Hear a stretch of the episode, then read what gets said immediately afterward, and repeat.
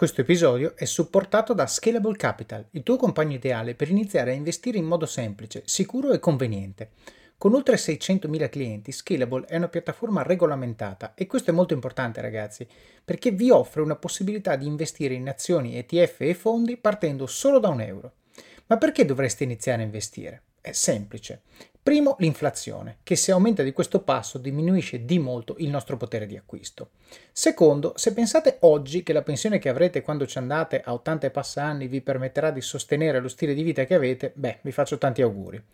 E il terzo, beh, per chi ne ha, i figli. Io ad esempio ho un fondo per le mie bambine, piani di accumulo per me, investimenti diversificati per obiettivi che hanno orizzonti temporali diversi. Con Scalable puoi dare forma ai tuoi obiettivi di investimento e sfruttare appieno il suo potenziale per far crescere i tuoi risparmi nel tempo. L'importante è iniziare per step e Scalable non ti permette solo di acquistare azioni o ETF, ma anche di imparare come funziona il mondo degli investimenti. Scopri di più su come Scalable può trasformare il tuo approccio agli investimenti visitando il link in descrizione. Ricorda, con Scalable il tuo viaggio finanziario può iniziare solo con un euro. Non aspettare, investi nel tuo futuro oggi stesso con Scalable Capital. Buongiorno a tutti e benvenuti a Pillole di Office of Cards. Pillole nasce con lo scopo di prendere il podcast principale di Office of Cards, estrarne appunto delle pillole, dei piccoli snippet da 3-5 minuti con delle cose che è giusto sapere, è giusto ricordare e che hanno impatto sulle vostre vite. Quindi, se avete scoperto questo podcast e sentite una pillola che vi piace, andatevi ad ascoltare l'episodio principale da cui è stata presa, perché c'è tutta la storia e tutto il contesto. Se invece siete un ascoltatore della prima ora, beh, probabilmente i primi episodi ve li siete dimenticati e grazie a queste pillole avrete un reminder fresco per ricordarvi le cose che avete imparato. Spero che vi piaccia, ci sentiamo alla fine dell'episodio. Sono due tipi eh, di miglioramenti che si possono fare nella propria vita. Il primo è un miglioramento che riguarda le capacità che uno ha, quindi riguarda banalmente il che cosa sai fare. Però sostanzialmente il modo in cui lui approccia questo tipo di cambiamento e lo descrive è se tu impari una capacità, se tu acquisisci una capacità, stai semplicemente applicando una sorta di eh, maschera a quello che tu sei veramente, cioè tu filtri ciò che ti verrebbe da dire o da fare in una determinata situazione attraverso una lente di convenzioni sociali. Per esempio, quando io eh, banalmente ho una persona di fronte e non mi sta simpatica, però ce l'ho come collega, mi sforzo di farmela piacere, ma non è vero che questa persona mi piace, non è vero per esempio che mi sforzo di rispettare il suo punto di vista. E secondo l'autore questi tipi di comportamenti sono eh, inefficaci perché alla lunga comunque si percepiscono, non sono sostenibili, quel giorno in cui hai le scatole girate e quindi non sei capace di mettere quella maschera arriverà e quindi non va bene. Il, la seconda tipologia invece di cambiamento è la, il cambiamento del carattere, quindi proprio il cambiamento sotto pelle, ovvero far sì che il tuo schema di abitudini e credi, diciamo il tuo credo, il tuo sistema operativo, chiamiamo così, il modo di vedere il mondo cambia in funzione degli obiettivi che tu vuoi ottenere. Ecco, questa premessa è importante farla perché i cambiamenti, le sette abitudini che lui suggerisce non sono dei modi di fare, ma sono dei modi di essere.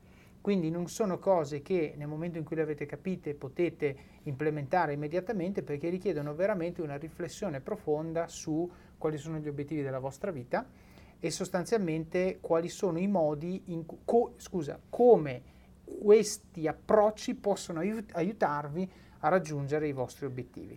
E credo che sia una differenza fondamentale perché molti dei libri eh, che ci sono sulla, sul crescimento personale, comunque che io ho letto, tendono invece a fare il focus appunto sulla come tu cambi il, diciamo, il tuo, il tuo, ehm, il tuo comportamento, eh, la tua personalità, quindi un po' quello a cui fa riferimento anche la, la PNL per, per, per, le persone che la conoscono, no? la programmazione neurolinguistica.